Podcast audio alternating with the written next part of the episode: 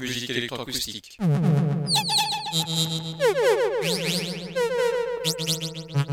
Musique concrète. Musique électronique. Musique instrumentale. Musique vocale. Musique du XXe siècle. Musique contemporaine.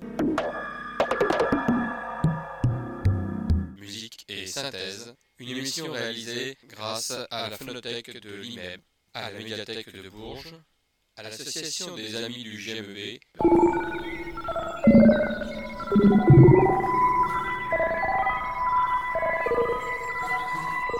Une émission réalisée et présentée par Philippe Auclair.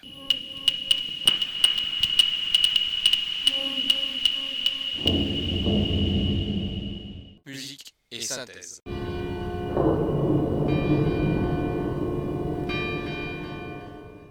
Bonsoir et bienvenue à cette nouvelle émission de musique et synthèse sous forme d'anniversaire, celui de Colette, l'écrivaine Colette, qui aurait eu 150 ans au mois de janvier 2023. Et bien sûr, qui dit Colette dit Ravel, qui dit Colette et Ravel dit l'enfant et les sortilèges. Donc je vais orienter bien sûr mon émission sur Colette, sur Ravel et surtout sur l'enfant et les sortilèges. Mais avant tout, je vais vous dresser le portrait de Colette, qui s'appelle Sidonie Gabrielle Colette, dite Colette. C'est une femme de lettres, actrice et journaliste française, qui est née le 28 janvier 1873, donc elle aurait eu 150 ans le 28 janvier 2023. Elle est née à Saint-Sauveur-en-Puisaye, dans l'Yonne, et elle est morte le 3 août 1954 à Paris. C'est l'une des plus célèbres romancières, aussi bien en France qu'à l'étranger, de la littérature française. Sa bisexualité, affirmée et revendiquée, occupe une large place dans sa vie et son œuvre. Deuxième femme à être élue membre de l'Académie Goncourt en 1945, après Judith Gauthier en 1910. Elle en devient la présidente entre 1949 et 1954, année de sa mort. C'est la première femme en France à recevoir des funérailles nationales. Sidonie Gabrielle Colette, Gabrielle pour les intimes, adolescente, rencontre Henri Gauthier Villard, séducteur compulsif surnommé Willy, qui entretient entre autres une liaison avec la femme d'Émile Coll, Marie-Louise Servat, dont il a eu un fils, Jacques-Henri Gauthier Villard, qui est né en 1889. C'est en mettant cet enfant en nourrice à Châtillon-Coligny qu'il a rencontré Colette. Colette et Willy se marient le 15 mai 1893 à Châtillon-sur-Loing. Willy est un critique musical très influent et un auteur prolifique de romans populaires, écrits en tout ou partie par des prêts de plumes. Il est aussi l'un des propriétaires de la maison d'édition Gauthier-Villard au 55 quai des Grands Augustins, et le couple s'installe au dernier étage de l'immeuble. Il introduit sa jeune femme dans les cercles littéraires et musicaux de la capitale, où Gabrielle Colette fait sensation avec l'accent rocailleux de sa Bourgogne natale. Alors quel rapport avec Ravel? Eh bien, Ravel et Colette, âgés respectivement de 25 et 27 ans, se rencontrèrent pour la première fois en 1900 dans le salon musical de Marguerite de Saint-Marceau, que fréquentent également Claude Debussy et Gabriel Fauré. Le contact fut plutôt froid avec un Ravel intimidé, dont Colette nota, je cite, Il a l'air distant et le ton sec. Cependant, la voix éprouvée pour sa musique, un attachement auquel le léger malaise de la surprise, l'attrait sensuel et malicieux d'un art neuf, ajoutait des charmes. Fin de citation.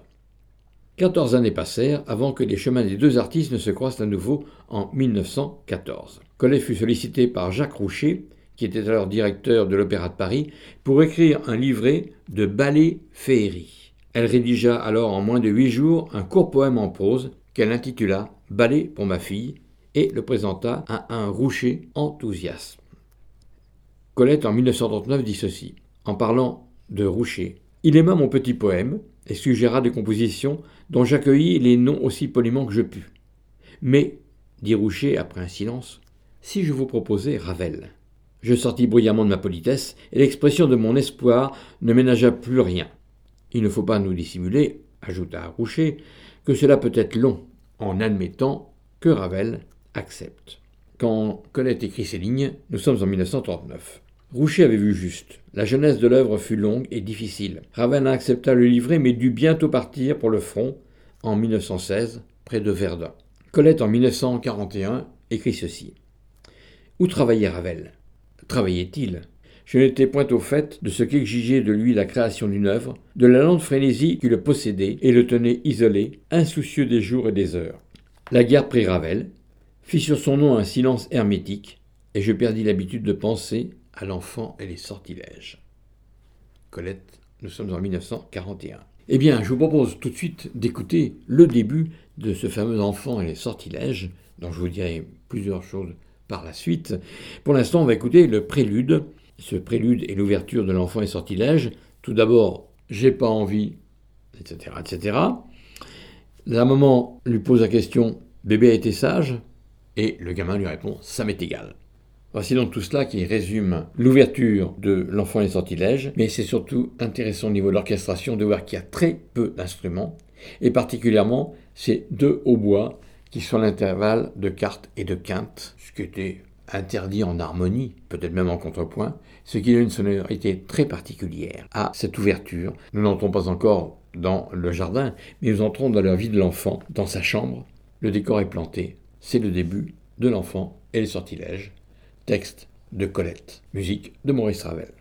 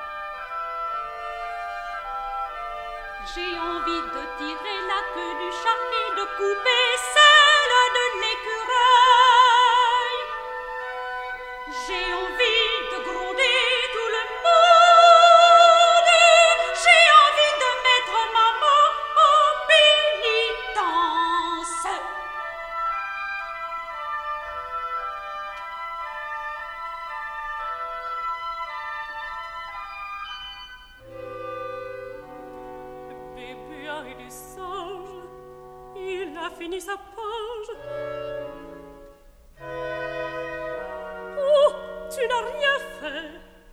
Tu as éclaboussé d'encre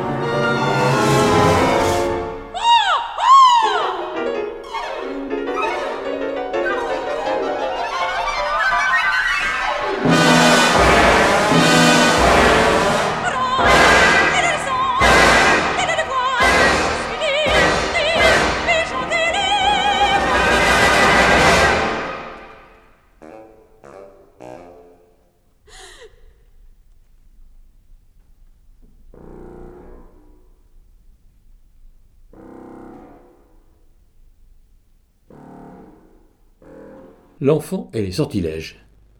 Un petit résumé de l'histoire, de l'histoire qui est écrite en deux tableaux, deux parties si vous préférez. Première partie, nous sommes dans la maison.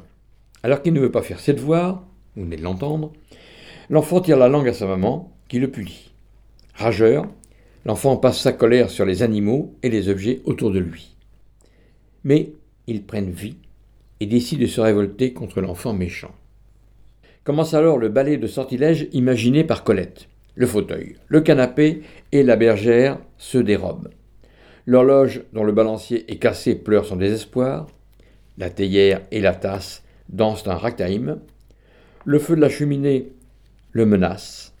Le pâtre et la pastourelle de la tenture déchirée se plaignent de leur sort. Une princesse d'un conte et un vieillard d'un livre d'arithmétique lui exposent leurs problèmes. Un duo miaulet de chats ne le laisse pas dormir.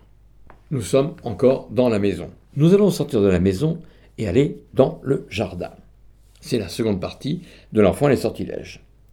La libellule, le rossignol, les rainettes, qui sont représentés par les onomatopées, la chouette, la chauve-souris, les arbres, etc., se plaignent tour à tour du comportement de l'enfant avant de se réunir en chœur pour décider de le punir. Dans la bagarre, l'écureuil est blessé et l'enfant le soigne. Ému par ce beau geste, arbres et animaux appellent maman et accompagnent l'enfant jusqu'à la maison. Vous savez tout de l'enfant et les sortilèges de Maurice Ravel. Une petite analyse avant d'écouter la suite. L'enfant et les sortilèges, eh bien, c'est une succession de tableaux indépendants mêlant une multitude de genres musicaux, du jazz au foxtrot, en passant par un ragtime, une polka, un duo miaulet, une valse, celle d'ailleurs de Ravel, et en conclusion, une pièce chorale. Ce fut pour Ravel l'occasion de démontrer l'ampleur de son génie orchestral, déployant toute sa palette et ayant recours pour traduire les onomatopées dont regorge le livret de Colette, à des instruments pour les moins inhabituels. Rap à fromage, crécelle à manivelle, fouet, crotal, woodblock et oliphone, flûte de lotus, plus proche des actuelles comédies musicales qu'un opéra. L'enfant et les sortilèges est une œuvre sans équivalent dans le répertoire ravelien. Cette œuvre exprime la sensibilité du compositeur en même temps que son goût pour la féerie et la minutie de son orchestration. L'art de Ravel s'accommode à merveille avec l'humour et le non-conformisme de Colette. Mais, comme souvent avec les œuvres singulières, L'accueil fut mitigé lors de sa création le 21 mars en 1925 devant le public monégasque. Pourtant, le succès de cet opéra, si on peut dire d'ailleurs, aussi bien auprès des enfants que des adultes, car les niveaux de l'interprétation sont nombreux, ce succès ne s'est jamais démenti depuis. Nous allons continuer avec cet enfant et les sortilèges de Maurice Ravel. Nous sommes dans la maison. Tout d'abord, votre serviteur, un menuet du XVIIe siècle à la manière Ravel, et puis, ding ding ding, la pendule s'affole. Musique de Ravel. Texte de Colette. Nous sommes dans la maison. Votre serviteur leur germe. Votre cerveaux de fauteuil.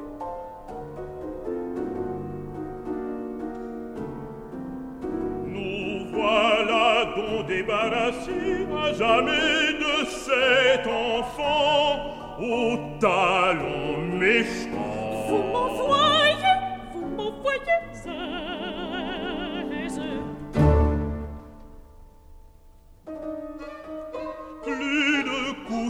Pour son sommeil, plus de siège pour sa rêverie, plus de repos pour lui que sur la terre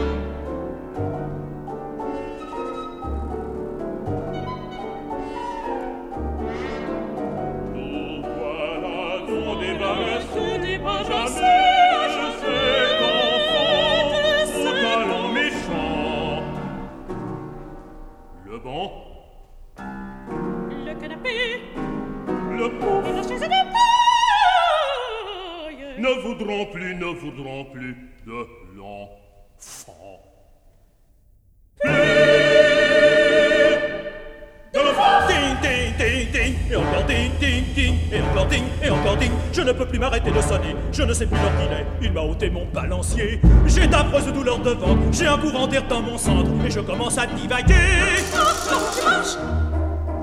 Ding, ding, ding, laissez-moi au moins passer, que j'aille cacher ma ronde, sonner ainsi à mon âge. Moi, moi, qui sonnais de douces heures, heureux de dormir, heureux de veiller, heureux qui ramène celui qu'on attend.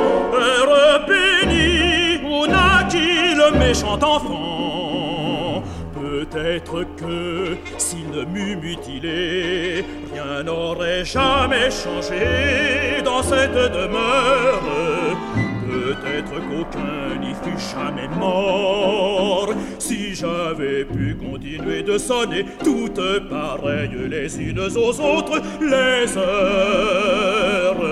Ah, Laissez-moi cacher ma honte et ma douleur, le nez contre le mur.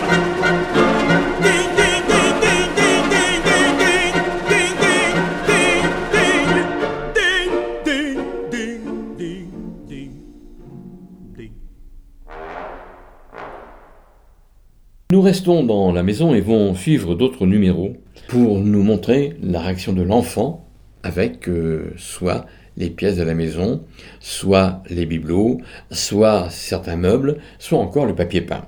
En ce qui concerne l'écriture avec Colette, Ravel ne demeure pas passif face au texte de Colette. Il suggéra ou entreprit certaines modifications qui donnèrent lieu à des échanges épistolaires plutôt piquants entre le musicien et la librettiste qu'est Colette. Cédant au goût du jazz, Ravel suggère l'introduction d'un ragtime. Colette s'exclame, je cite, Mais certainement, un ragtime, bien sûr, des nègres en Whitgood, qu'une terrifiante rafale de music hall évente la poussière de l'opéra. Et puis, il va rajouter aussi du pentatonisme. Je vous propose les quatre numéros suivants. How Your nous sommes en Angleterre, avec ce moment autour d'une tasse de thé et ce ragtime, n'est-ce pas? Quand ça fout ma jongue. Et là, le pentatonisme, la musique dite chinoise entre guillemets. Troisième mouvement, oh ma belle tasse chinoise, s'exclame l'enfant. Et quatrième mouvement, arrivée du feu qui réchauffe les bons. Et là, dans cet air du feu, eh bien c'est un air à vocalise.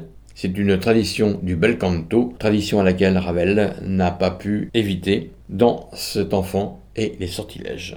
Voici donc ces quatre mouvements. Nous sommes toujours à l'intérieur de la maison, entre la Chine, l'Angleterre et le ragtime, et puis ce feu qui va réchauffer tout le monde.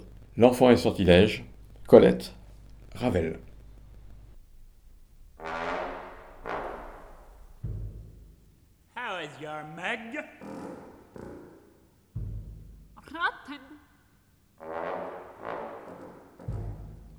Better.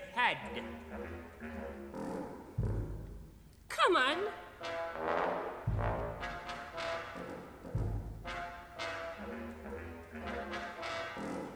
Black and costo, black and chic, black, black, black, jolly fellow, jolly fellow, black. I punch her.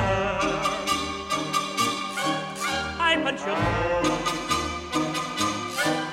I punch, Ein knockout, you simply chose black, black and deep and framboise and framboise. I bought you, I bought you, I'm you.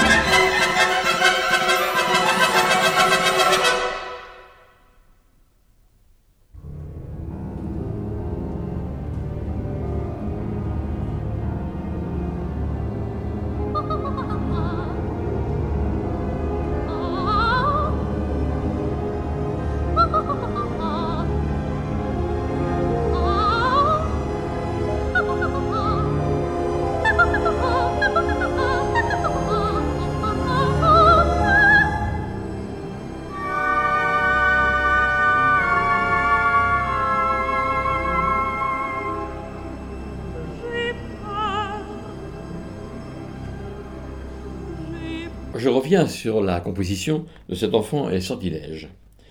L'œuvre est écrite pour un orchestre auquel s'ajoute une flûte à coulisses, des crotales, un fouet, une crécelle, une râpe à fromage, des woodblocks, un néolophone pour imiter le vent et un luthéal. Un luthéal, c'est une sorte de piano, mais qui donne des sonorités particulières. On appelle ça d'ailleurs un piano luthéal. Les divers moments, les sortilèges qui font vivre les meubles et parler les animaux sont en fait des pastiches de divers styles de musique. Par exemple, pour le fauteuil à la bergère, un menuet, avec des harmonies pourtant dissonantes. Ou un moment de polka pour l'arithmétique. Et puis, il va bien sûr rajouter ce fameux ragtime, foxtrot, et puis il va aussi rajouter de la musique dite chinoise pour la tasse. Nous sommes dans une vieille maison de campagne au beau milieu de l'après-midi. Un enfant de 7 ans est assis, grognon devant ses devoirs d'école. La mère entre dans la pièce et se fâche devant la paresse de son fils. Puni, il est saisi d'un accès de colère, il jette la tasse chinoise et la théière, martyrise l'écureuil dans sa cage, tire la queue du chat, il attise la braise avec un tisonnier, renverse la bouilloire. Nous sommes arrivés à ce moment de l'histoire. Il déchire son livre, arrache le papier peint, démolit la vieille horloge. Je suis libre, libre, méchant et libre.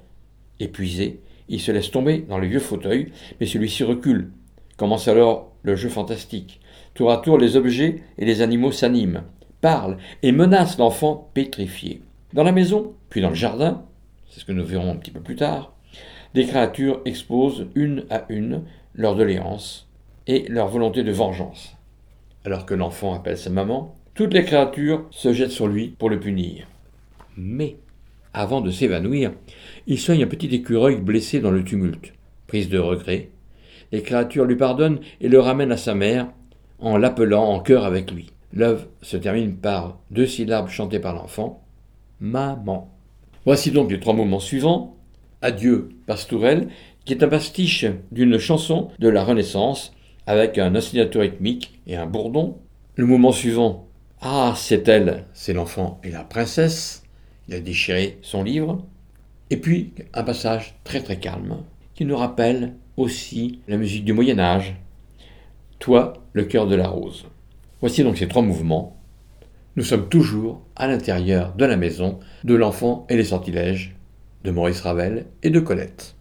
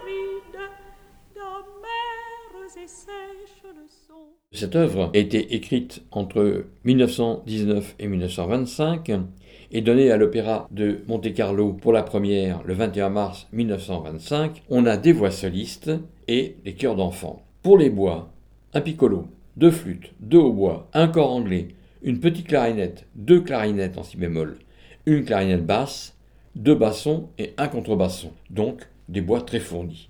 Aussi fournis pour les cuivres. Quatre corps, trois trompettes, trois trombones, un tuba. Quant à la percussion, elle est nombreuse. Les tabales, bien sûr, plus une petite timbale, triangle, tambour, cymbale, grosse caisse, tam-tam, fouet, crécelle, et on précise à manivelle, râpe à fromage, woodblock, éoliphone, crotal, flûte à xylophone, lutéal et célesta. Une corde pincée, la harpe, et les cordes frottées habituelles, les premiers et les seconds violons, alto, violoncelle et contrebasse. En 1914, le directeur de l'Opéra Paris, Jacques Roucher, commande donc un livret à l'écrivaine Colette, qu'il élabore en 1916.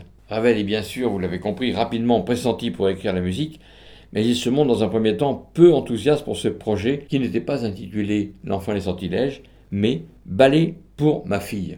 C'est le titre qu'avait donné Colette. Après de nombreux échanges entre Colette et Ravel, le projet prend forme peu à peu, avançant toutefois très lentement. Ce n'est véritablement qu'en 1924 que Ravel se plonge dans la composition de l'œuvre, ne terminant l'écriture que cinq jours avant la création. Ceci n'aura pas lieu à l'Opéra de Paris, comme initialement prévu. Les tergiversations de Ravel ont-elles eu raison de la patience du directeur? On ne le saura pas.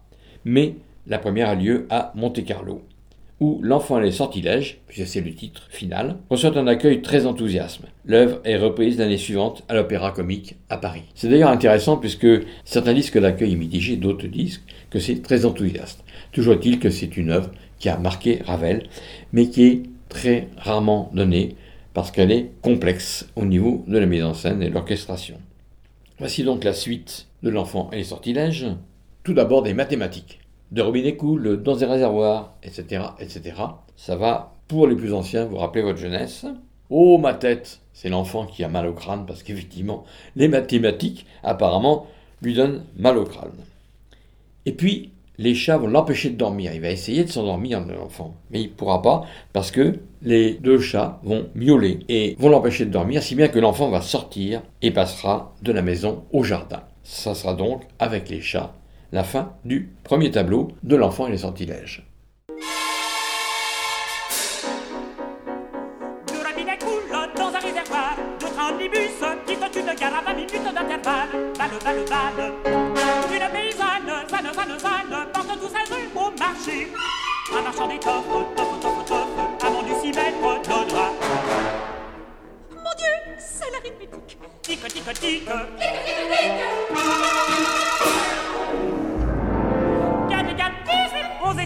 5, 4 et 4, 7 fois 9, 33 7 fois 9, 33 7 9, 33 4 et 4, 18 et 6, et 4, 18 3 fois 9, 400 Millimètres, centimètres, décimètres, décamètres, hectomètres, kilomètres, myriamètres, foutimètres, calomètres, des millions, des millions, des trillions et des fractions. Le dans un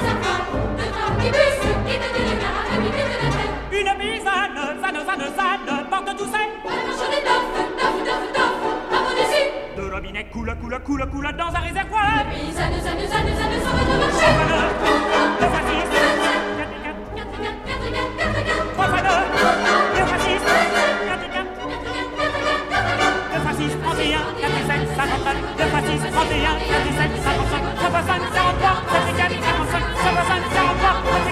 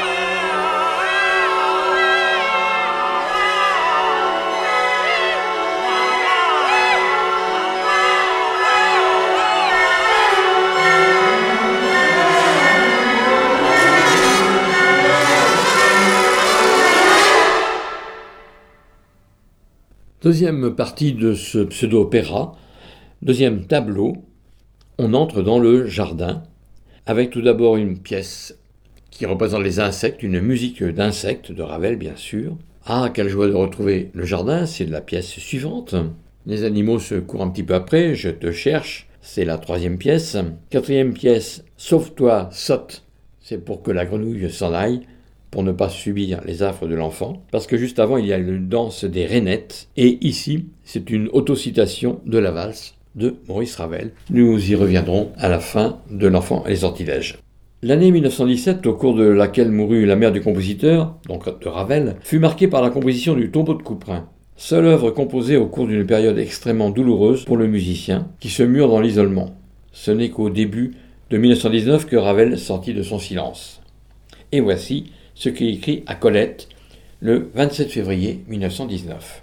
Chère Madame, dans le même temps que vous manifestiez devant Roucher le regret de mon silence, je songeais, du fond de mes neiges, à vous demander si vous vouliez encore d'un collaborateur aussi défaillant. L'état de ma santé est ma seule excuse. Pendant longtemps, j'ai bien craint de ne pouvoir plus rien faire. Il faut croire que je vais mieux. L'envie de travailler semble revenir. Ici, ce n'est pas possible. Mais dès mon retour, au commencement d'avril, je compte m'y mettre et commencer par notre opéra. À la vérité, j'y travaille déjà. Je prends des notes, sans en écrire une seule. Je songe même à des modifications. N'ayez pas peur, euh, ce n'est pas à des coupures. Au contraire, par exemple, le récit d'écureuil ne pourrait-il se développer? Imaginez tout ce que peut dire de la forêt un écureuil et ce que ça peut donner en musique. Autre chose, que penseriez-vous de la tasse de la théière en vieux Wegwood noir chantant un ragtime? J'avoue que l'idée me transporte de faire chanter un ragtime par deux nègres à l'Académie nationale de musique.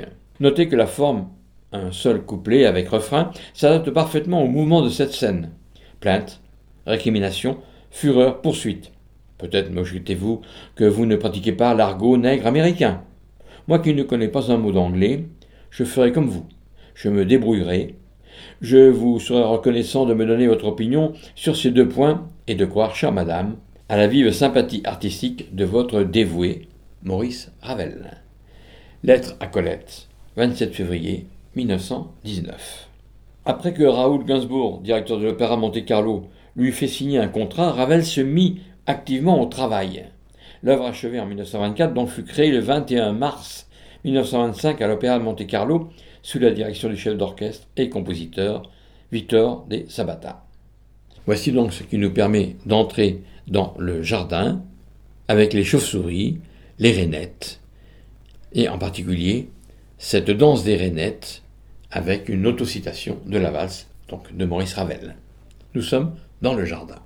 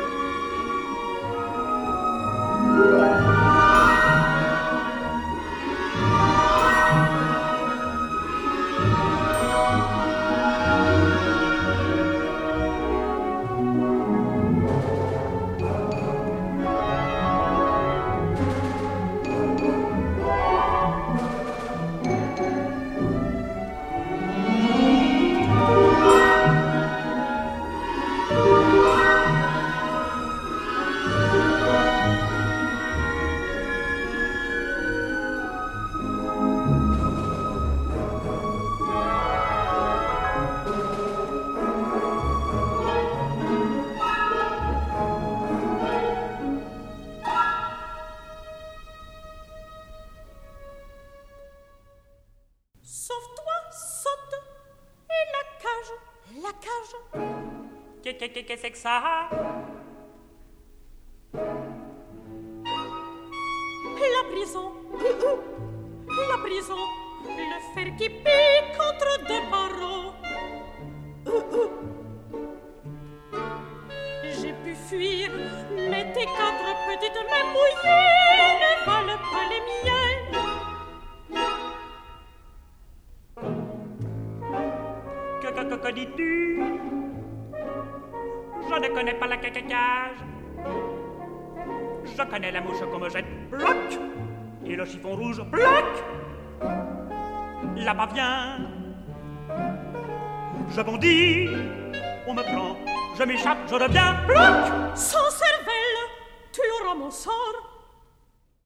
tout est bien qui finit bien, parce que la conclusion de l'œuvre L'enfant et les sortilèges nous rappelle que l'enfant n'est pas si méchant.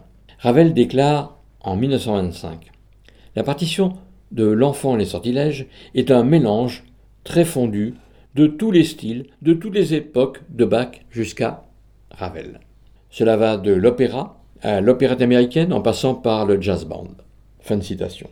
Et voici donc les derniers numéros pour clore cette vision du jardin et de l'enfant des sortilèges. Tout d'abord, la cage, c'était pour mieux te voir. Ah, c'est l'enfant au couteau. Ce sont les animaux qui répondent. Je vous disais tout à l'heure qu'il avait soigné un écureuil, donc tout un passage qui s'appelle Il a pensé la plaie. Et là, revirement des animaux du jardin. Il est bon, l'enfant, il est sage. Et on termine par une fugue pour conclure cette œuvre sur le mot maman. Voici donc la fin de ce deuxième tableau de l'enfant et sortilège de Maurice Ravel. Nous sommes dans le jardin avec Colette et Ravel. Colette, dont nous fêtons aujourd'hui, à travers l'enfant et les sortilèges, d'une manière musicale grâce à Ravel, les 150 ans de sa naissance.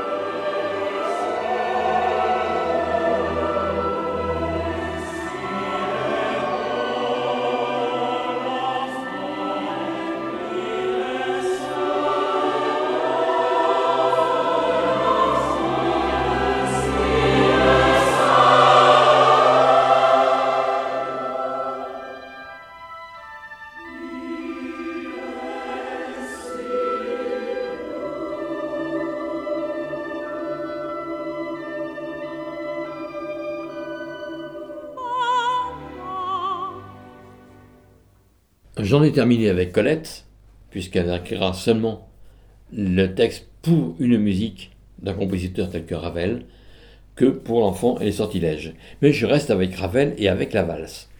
Je vous disais tout à l'heure que la valse eh bien, avait été citée dans la danse des Rainettes quand nous étions dans le jardin. C'est une autocitation du compositeur. Je vous propose d'écouter cette valse. La valse, c'est un poème chorégraphique pour orchestre de Maurice Ravel qui a donc été composé entre 1919 et 1920, bien avant L'enfant et les sortilèges, et cette pièce a été dédiée à l'ami du compositeur, Missia Cert, né Gobdetska. L'œuvre fut créée publiquement le 12 décembre 1920 par les concerts amoureux. En accord avec Serge Diaghilev, Ravel envisageait dès 1906 de composer pour le ballet une apothéose de la valse en hommage à Johann Strauss lorsque la Première Guerre mondiale l'obligea à remettre ses projets. L'expérience de la guerre, vécue comme un anéantissement de la civilisation, changea en effet la donne. À l'image romantique et fastueuse de la cour viennoise du XIXe siècle, si bien illustrée par l'Evas de Johann Strauss, succédait l'image d'un monde décadent, toujours menacé par la barbarie. Pour cette raison, d'ailleurs, l'œuvre de Ravel dépasse de très loin ses ambitions initiales. Le musicien composa, selon sa propre expression, je cite, une espèce d'apothéose de la valse viennoise à laquelle se mêle, dans mon esprit, l'impression d'un tourbillon fantastique et fatal. Fin de citation de Maurice Ravel. Une somptueuse évocation donc de la grandeur, de la décadence, puis de la destruction de la civilisation occidentale.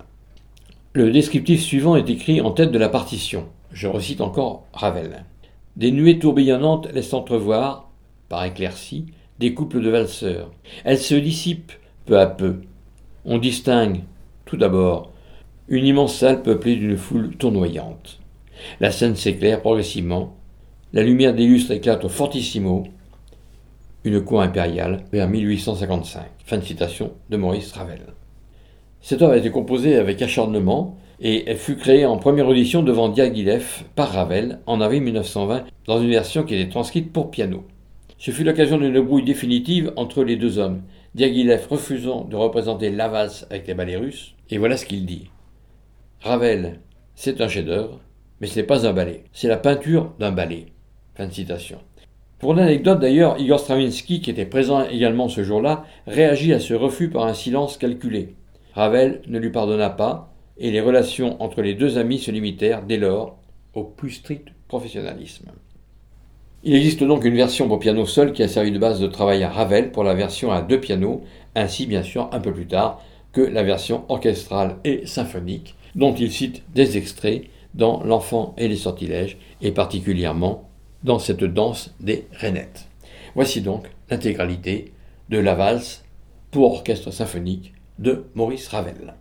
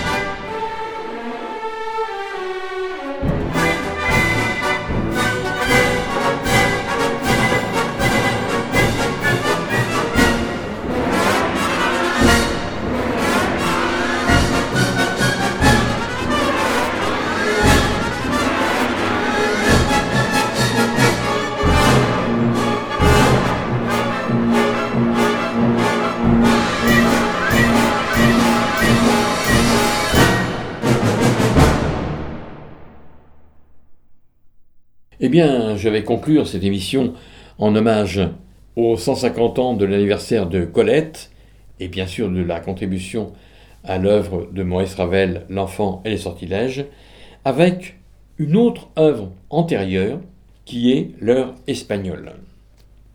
Avant de conclure, je vous donne rendez-vous dimanche prochain de 18h à 19h30, mardi suivant de 22h à 23h30, et dans tous les cas, soit sur les ondes de Radio Résonance 96.9, soit sur le site radioresonance.org, et bien sûr, vous pouvez podcaster cette émission. L'heure espagnole, c'est avec cela que nous allons conclure.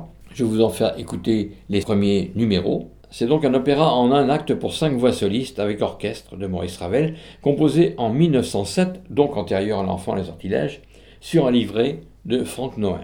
L'œuvre dédiée à Louise Crupi fut créée le 19 mai 1911 à l'Opéra Comique de Paris, et c'est le premier opéra de Ravel qui fut composé en hommage à son père, qui avait apporté un soutien sans faille au cours de sa carrière musicale qui comptait déjà plusieurs succès.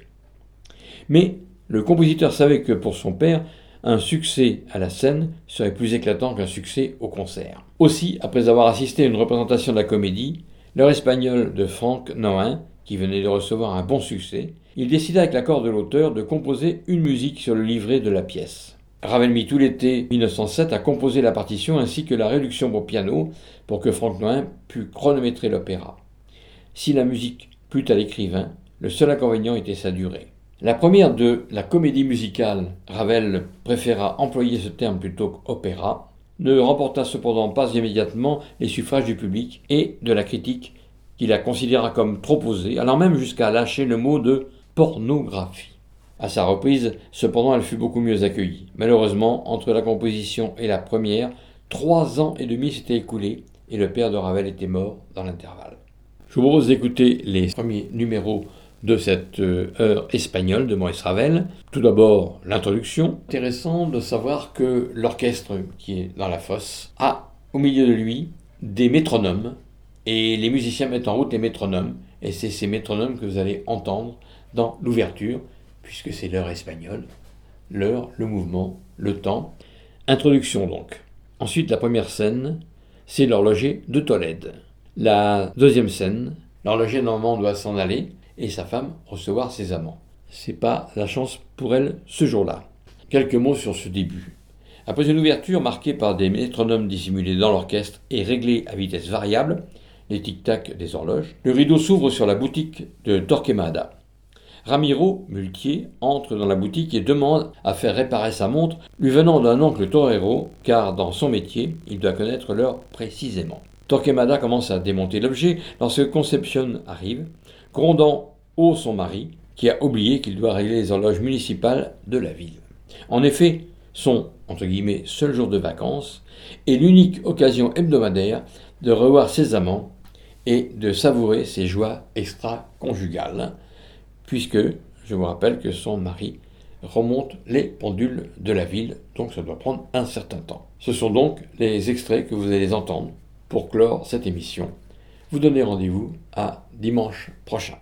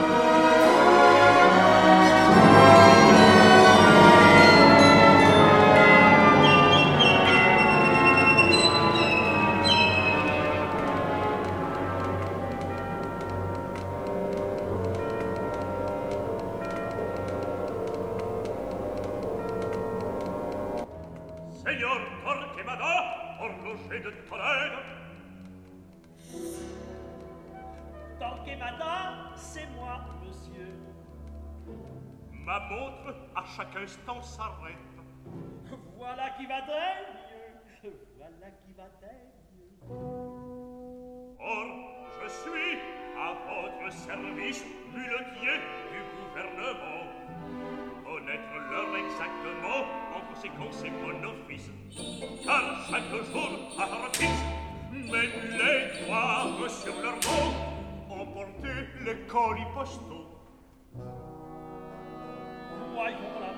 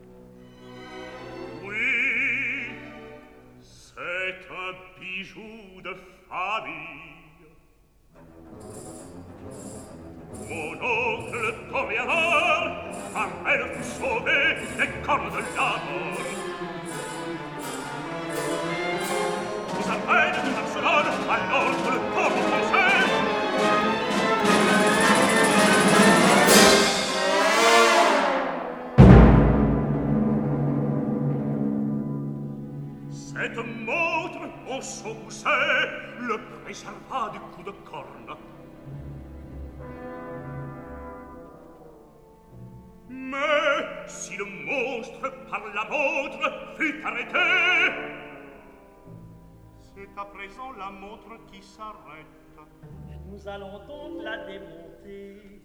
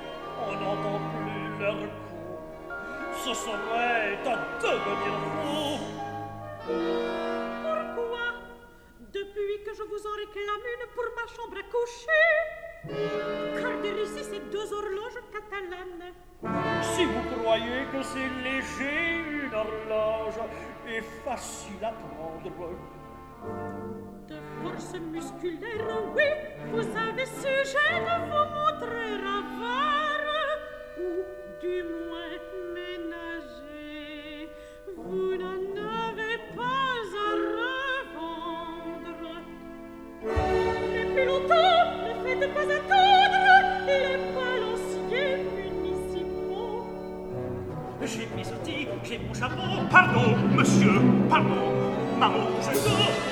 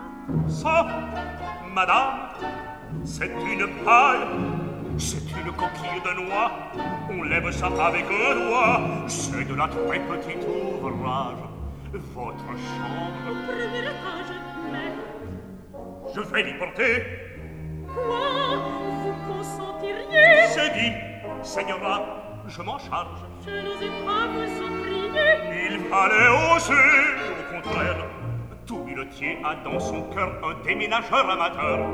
Et voilà qui me va distraire en attendant votre mari. Je suis confuse. Cela m'amuse. Tout s'arrange fort bien ici. L'escalier est au fond du couloir que voici. Vraiment, monsieur, vraiment, j'abuse. C'est moi, Señora, qui m'excuse. Je fais si piètre mine, hélas, dans un salon. Les muletiers n'ont pas de conversation.